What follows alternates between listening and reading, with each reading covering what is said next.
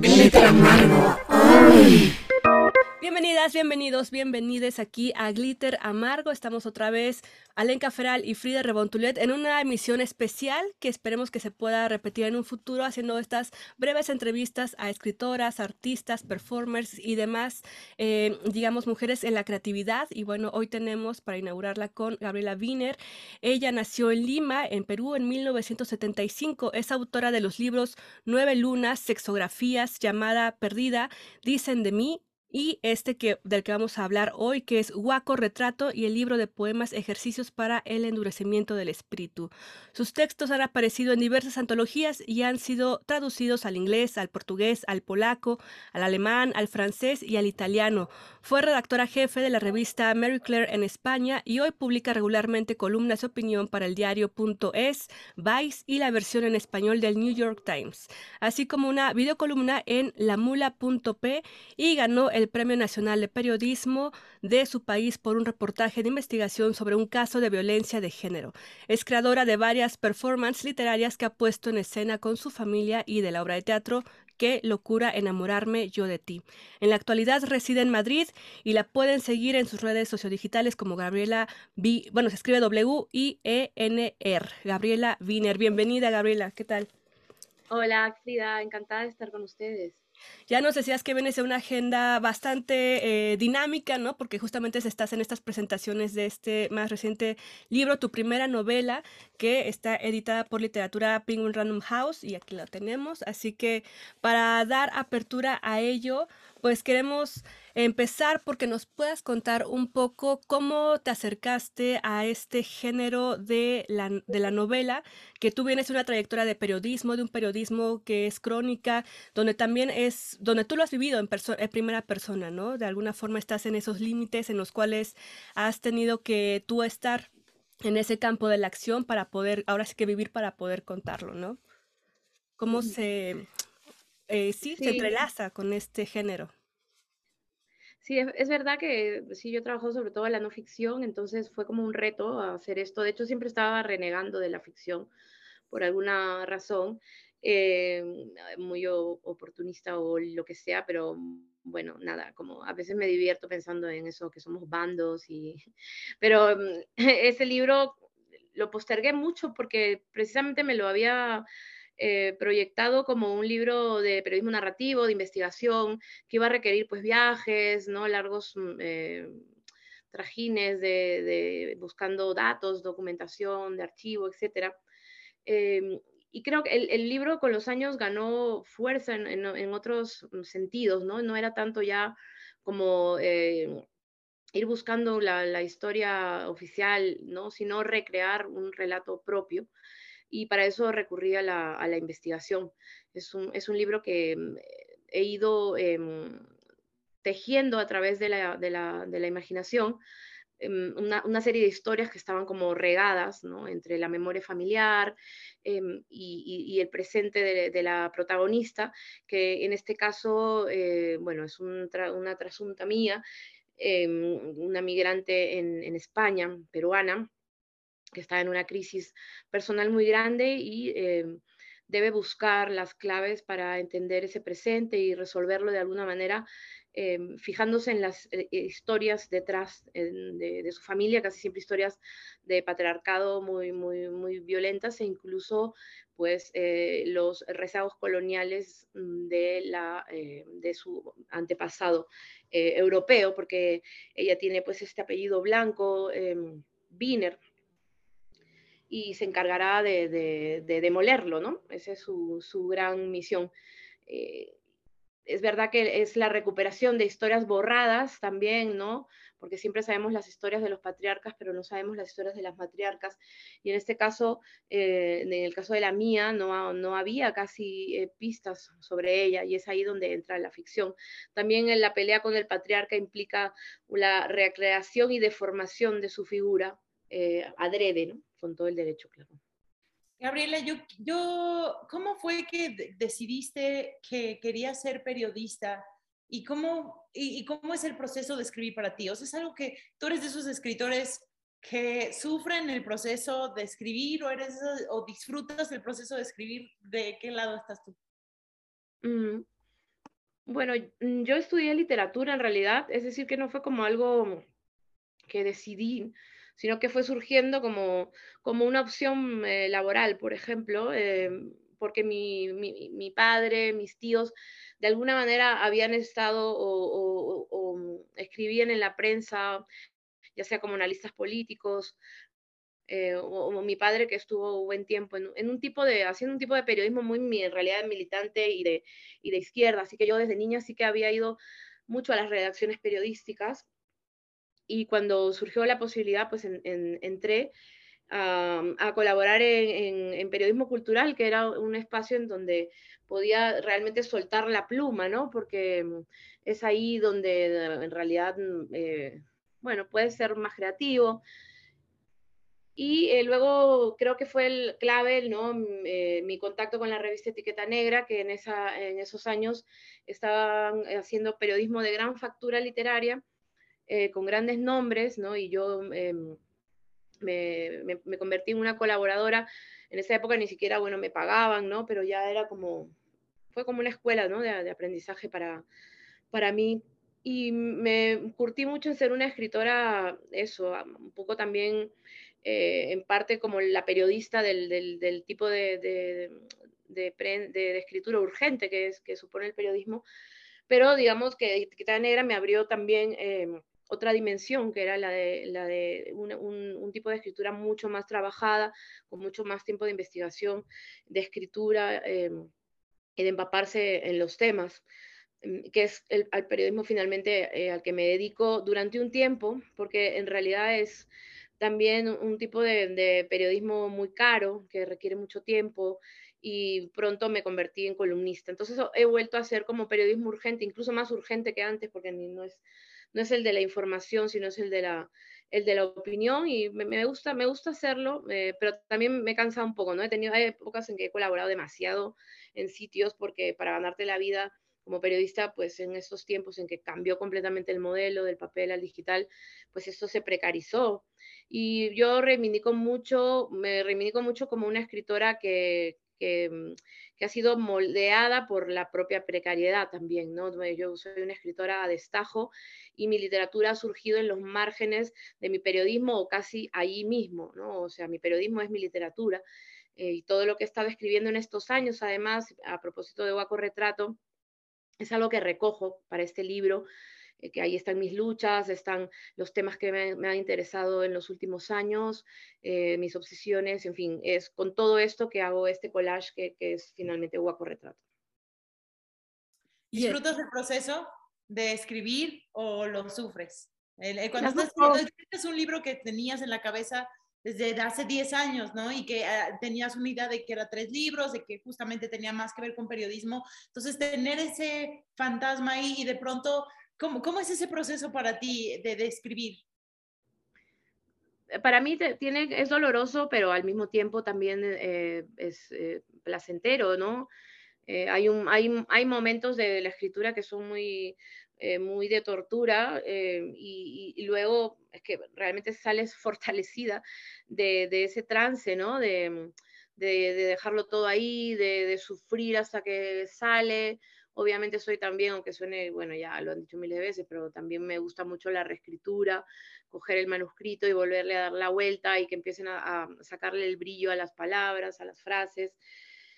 he disfrutado también mucho de la escritura, eh, en este caso de la, ficción, recreando cosas que antes no me permitía hacerlo, porque precisamente venía de una escuela en la que se prohibía eh, inventar, ¿no? Entonces, eh, mira, mm, al final no, lo he hecho tan mal, creo, eh, porque antes tenía muchos complejos sobre la ficción y, y, mis cuentos me solían salir muy mm, artificiales, no me gustaban. Yo soy muy de la oralidad en la escritura, entonces... como escribo desde mí y desde el cuerpo, no, mm, tampoco es tan, es tan duro, ¿no? Sí, la, construcción, me gusta, me, gusta construir la historia, me gusta este momento de, montarlo, ¿no? de estructurar eh, el libro, lo tengo muy claro en la cabeza. Y, creo que los momentos que más sufro es cuando, no estoy yendo a, escribir, ¿no? Pero soy una persona que como colabora mucho en medios, siempre está escribiendo, no necesariamente algo que vaya a traducirse en un libro, pero, pero como te digo, sí que recojo esas piezas, por ejemplo, para Waco, ¿no? Sí, y que justamente cuando yo abrí este, este libro me hizo recordar también, y bueno, aunándolo con lo que menciona Lenka de el dolor también y con lo que tú dices de este escribir a través de la investigación, donde te vas dando cuenta que son cosas que te dan coraje, que te duelen y que de alguna forma las vas transformando, ¿no?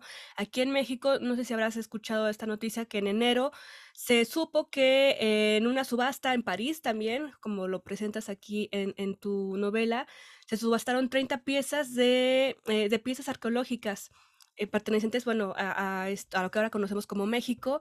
Y fue así, ¿no? Entonces, México, todos los mexicanos con un hashtag de mi patrimonio no se vende, se hizo todo un movimiento, pero finalmente esas piezas fueron subastadas y ahora, como tú lo mencionas, están en, el ego de alguien, ¿no? Siendo ahí decoración, siendo mostrados en algo muy particular.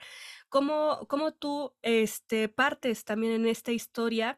Enfrentándote, bueno, con este personaje que tú, que tú pones aquí, la protagonista Gabriela también Wiener, cómo se enfrenta de ese ver su historia mediante este huaco retrato, que si ahorita tú también nos puedes dar ese, ese contexto, ¿no? Para ubicarnos en estas palabras, eh, se da la historia a enlazarte con el fallecimiento del padre y de ahí, como tú lo mencionas, sacar estos cadáveres de, del closet y hacer presente, a, partir de la ausencia, hacerlo presente, ¿no?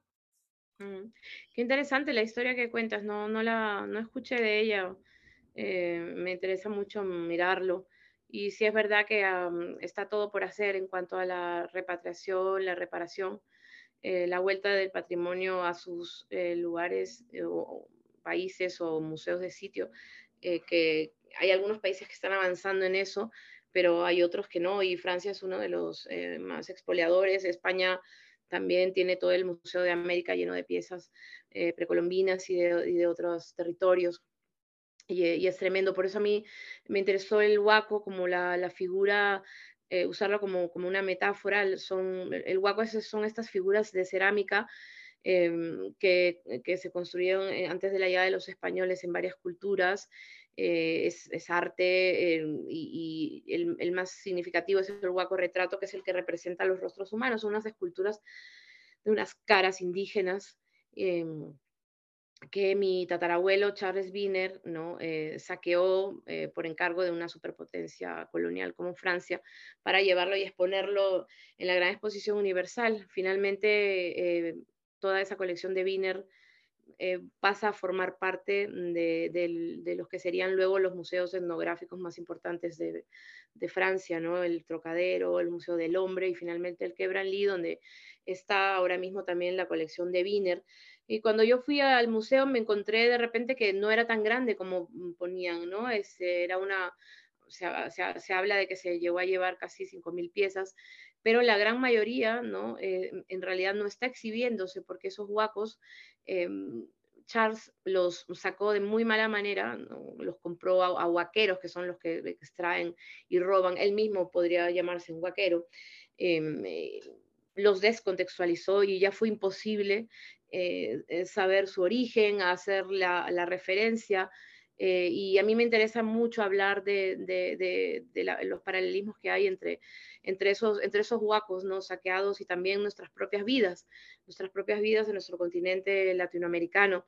También muchísimos no sabemos exactamente de dónde venimos, a quién le debemos, no tenemos un escudo, un apellido. de hecho, en el libro eh, se pone en duda incluso la afiliación real ¿no? de la protagonista con, con Wiener. Somos realmente los hijos e, hijas bastardas de un colonizador y una indígena eh, o, una mestiza.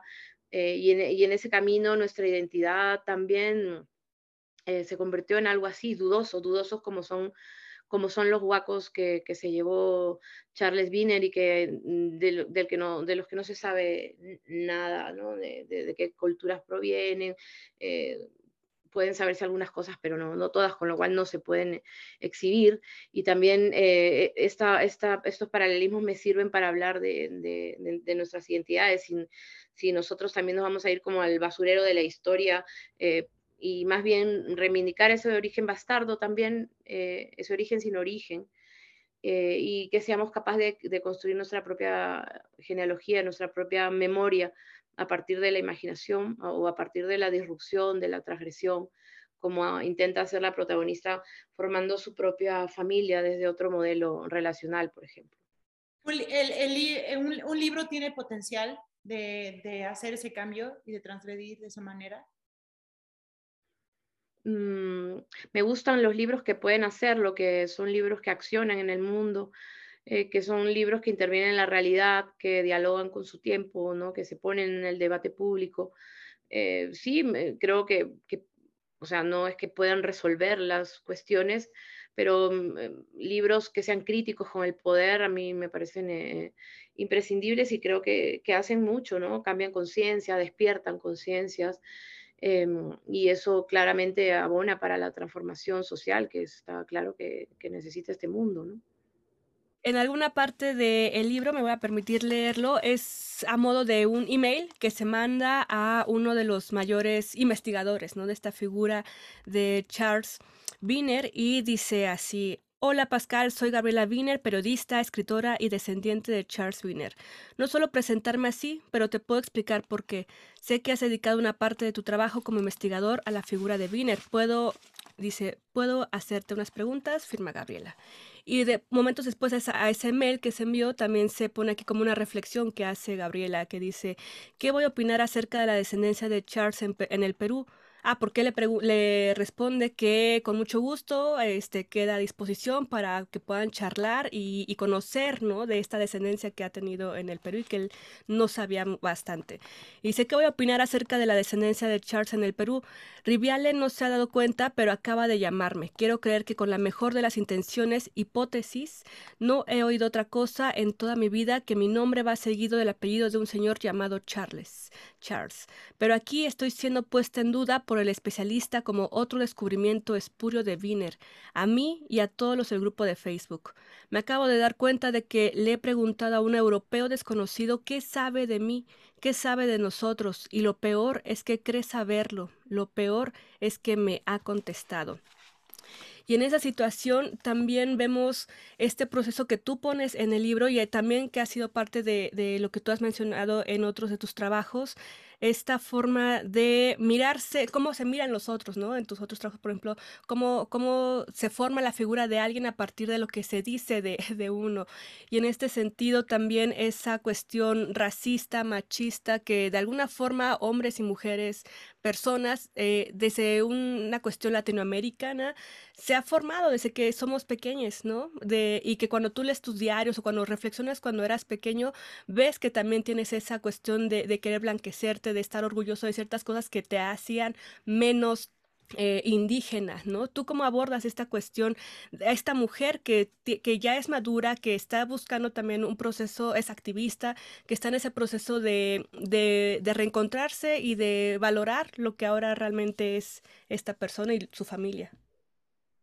Mm, sí, la, la, la verdad es que mm, la protagonista eh, está en ese, proceso de descolonización, que es un proceso que no cierra, ¿no? que es un proceso activo y completamente eh, en marcha. Eh, para ello, realmente tiene que hacer muchísimas cosas, ¿no? hacer una revisión de su historia, de su historia personal, de su presente, y parte de eso son sus vivencias del racismo, ¿no? desde que es una niña. Claramente ella es como la más marrón de los Wiener, eh, claramente le han llamado toda su vida eh, eh, con insultos, ¿no? desde la escuela, precisamente por sus rasgos parecidos al, del guaco, ¿no? Y es, y es ese, ese es el, el, momento en que, en que decide también protegerse, ¿no? O sea, que tantas cosas ha hecho hasta convertirse en escritora para, para poner un escudo entre el mundo eh, y, ella. Creo que hemos reconocido las, violencias de género ya en los últimos años, ¿no? Gracias la, al, trabajo y a la lucha de los feminismos. pero hace falta muchísimo trabajo también para que se empiecen a reconocer ampliamente las violencias racistas y los daños eh, también profundos que causan en la salud mental, en la salud emocional de las personas y que además condicionan su relación con el mundo y con la gente. Eh, son cosas que quedan de por vida eh, y, que, y que por supuesto la protagonista intenta de alguna manera curar. Una de esas cosas, por ejemplo, es el racismo internalizado que es ese en, el que una, más básicamente lo mamas desde, desde niña, ¿no? Cuando tu abuela andina em, eh, oculta su lengua originaria, por ejemplo, el quechua, o no quiere decirte que proviene de una zona de la zona centro del Perú, en, los Andes, en Ancash, Em, y, se calla, y se calla todo su origen y, no quiere que lo aprendas y no quiere que, sepas nada porque eso va a implicar que también vas a estar de, ese lado, ¿no? Del lado de los excluidos. Y así, de esa manera, se ha escondido a gente, se ha escondido, se ha escondido culturas, se han mm, borrado lenguas que podríamos tener eh, precisamente para evitar esa violencia, ¿no? Y es, es por eso que, que mm, que descolonizarse se eh, aparece ¿no? como en el horizonte como una, una posibilidad de, recuperar todo eso perdido eh, y convertir la, vergüenza y el autoodio más bien en autocuidado y, y, abrazo y afecto hacia, hacia, hacia una misma y hacia nuestras propias comunidades, ¿no? Eh, la crisis de la protagonista tiene que ver con que ella está enamorada de una, de una mujer blanca obsesionada eh, siempre con estar con, gente blanca, ¿no? Que le, que le dé un poco de, de, mm, de, pues eso, de lo que tiene la blanquitud, que es poder. Y privilegio. Y mm, eh, no puede parar de celarla, y lo que hace es, ¿no? En ese momento se va a un taller que se llama Taller de Descolonización del Deseo, donde se encuentra con un montón de otras eh, latinas en, en, Madrid que, que, solo follan también con gente blanca, y es como una especie de, de alcohólicos anónimos, de, lugar de desintoxicación, porque básicamente lo que tienen que lograr ellas es admirar con deseo y con, y con amor a esos cuerpos que por parecerse a, a los suyos, ellas mismas despreciaron, ¿no? Y entonces eso, ahí se da un proceso muy bonito de, encuentro con, con, las hermanas, ¿no? Con las, con las compañeras eh, con las que se comparte tanto, ¿no? Tantos cuerpos. Y sin embargo, bueno, pues el, el racismo no nos, no nos dejaba mirarlas. Claro, y que ahorita esto me recuerda también un evento que sucedió acá eh, en México, donde hay una glorieta que se llamaba la glorieta de color y tenemos ahí al... Y también este fenómeno que se ha dado al nivel mundial, ¿no? La, eh, tirar estos monumentos, se tiró aquí el monumento de, de Colón para poner eh, la de una, el, sí, la figura de una mujer y ahora se llama la glorieta de las mujeres, ¿no? Entonces también, eh, y se hizo justamente en estas marchas recientes del 8 de marzo y demás, y a la fecha sigue ahí puesto un tendedero donde mujeres se unen en colectivo para, para de una forma sorora expresar, sacarlo, ¿no? Comentar sus, las violencias que se han vivido desde varios ámbitos, ¿no? Desde el patriarcal, también desde el racial, que de una, de una forma se cruzan, ¿no? Y, y eso creo que también es un tema que se ve aquí reflejado en, en el libro y que nos hace empatizar con todas las personas, yo creo que particularmente de América Latina, pero en general el mundo está viviendo ese fenómeno, ¿no? De, de, construirse en varias cuestiones que las atraviesan. Ale. Sí, yo, yo me pregunto si hay un punto medio donde tenemos que, hay necesidad de hacer las paces también con ese otro lado, saber que tenemos abuelos, padres, bisabuelos que han Em, que han violado, abusado, saqueado. ¿Qué opinas, Gabriela? Ah, hay, un momento, es algo con lo que en algún momento conciliamos, se hacen las paces o no se concilia, no se hacen las paces, saber que venimos de ambas, ¿no? Y somos consecuencia de los dos. ¿Qué opinas?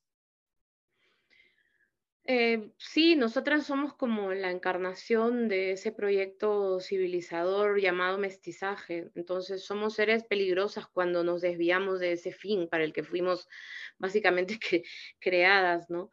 Eh, y, yo creo que es, importante que seamos memoria, ¿no? Como dice María Galindo, que seamos memoria activa de, de, ese conflicto, que recordemos con nuestras existencias y resistencias que esa violencia ocurrió y que sigue ocurriendo.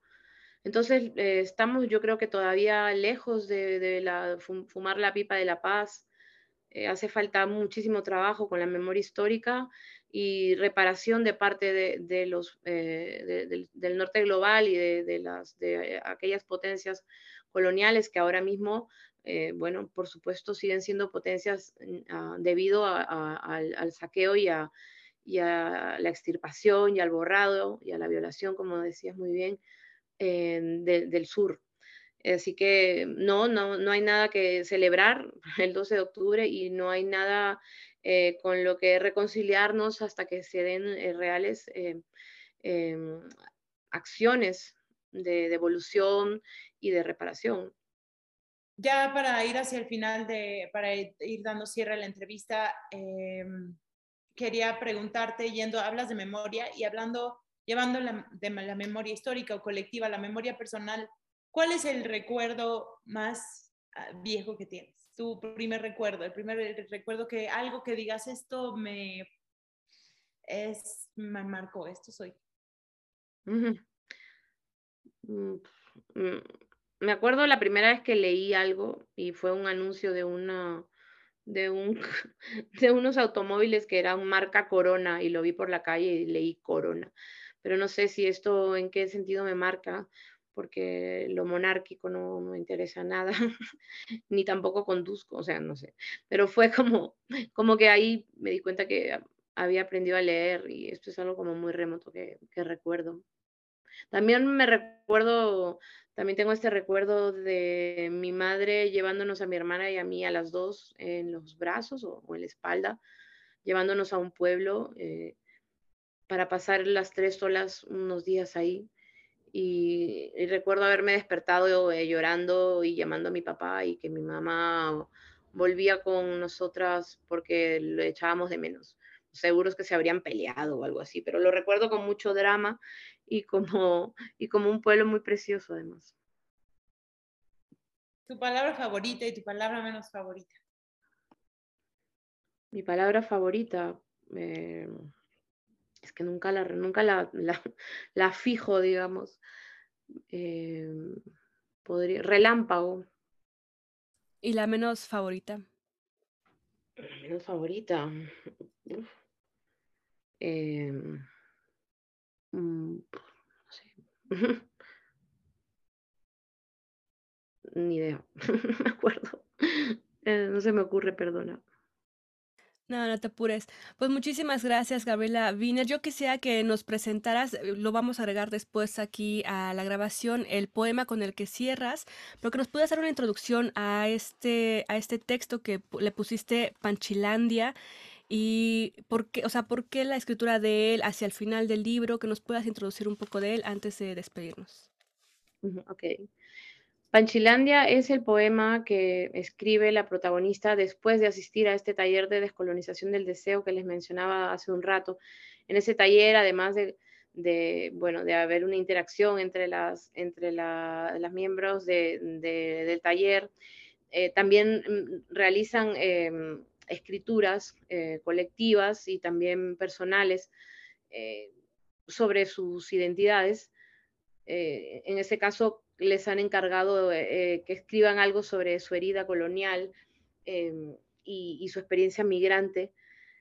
Y, la protagonista escribe Panchilandia. Panchilandia viene de los panchitos y panchitas, que es así como los españoles o en España eh, nos llaman a los islas latinoamericanas. Básicamente los panchitos son como, como estos eh, manís, cacahuetes tostados, pequeños, redonditos y marrones, como somos muchas. Eh, y es una manera despectiva de, llamarnos que tiene, por supuesto, toda esta, todo este tufillo ¿no? paternalista, infantilizador, eh, tan, tan racista eh, con, el que suele tratarnos. Y, por eso el poema es un poema, creo que muy irónico en ese sentido, ya desde el título, Panchilandia, ¿no? es el lugar donde todos nos, nos tratan con cariño. Adelante, vamos con él. Ulvas parlantes. Parlantes. Parlantes. Parlantes. Parlantes. Disculparán mi congestión nasal, pero aquí va el poema de Gabriela Wiener que escribe, como nos mencionaba, en estas sesiones de Descolonizando mi deseo. Y el resultado de este taller que se presenta en esta novela es Panchilandia. La primera vez que me dijeron que no estaba escribiendo en español, que no hablaba correctamente el español. Vosotros, no ustedes. Las correcciones son extripaciones. Echar de menos, no. Extrañar. El ciclón tropical lejos del núcleo cálido. Una iglesia sobre una huaca los cuatro caballos corriendo en direcciones distintas para desmembrar el cuerpo, para cortar nuestras trenzas. Migrar no es volver a nacer, es volver a nombrar lo que ya tenía nombre. Ese teléfono público cuando existían, en el que tardé más de la cuenta, y el hombre que no podía esperar, vio en mí a una criatura bajada de los árboles, que folla con las llamas. Esa fue la primera vez que me gritaron. polinizados por el picaflor de garganta rubí. Pero en los parques infantiles soy la niñera de mi hijo o de cualquiera de sus hijos, de sus madres, de sus padres. Ni siquiera sé llorar con decoro en los velorios. Y tampoco quiero. Solo sé hacer el indio ante la muerte. Mi teatralidad de culebrón, mis celos endemoniados, mis exabruptos. Pero no volverán a cortar mi larga y negra trenza para tirársela a los perros. Minucia es el privilegio de la migración con papeles. Hay tantos, sin embargo, que no volverán a ver sus ríos, apenas la Odisea y el agujero negro del interno en el limbo del refugio. Los que están aquí mejor que en el otro infierno. Todo pasa, encadenándose de norte a sur como las parras en primavera, como las pelotas de goma que disparan mientras nadas en el tramo Marruecos-Sueta. Marruecos-Ceuta. Como una zapatilla nique flotando en el Tarajal, mientras el rey esquía con un completísimo equipo para la nieve. Nunca dejamos de buscar lo que fuimos para comenzar a ser lo que soñamos.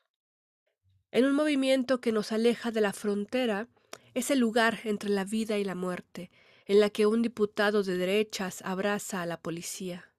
Europa les disparas en sus pies.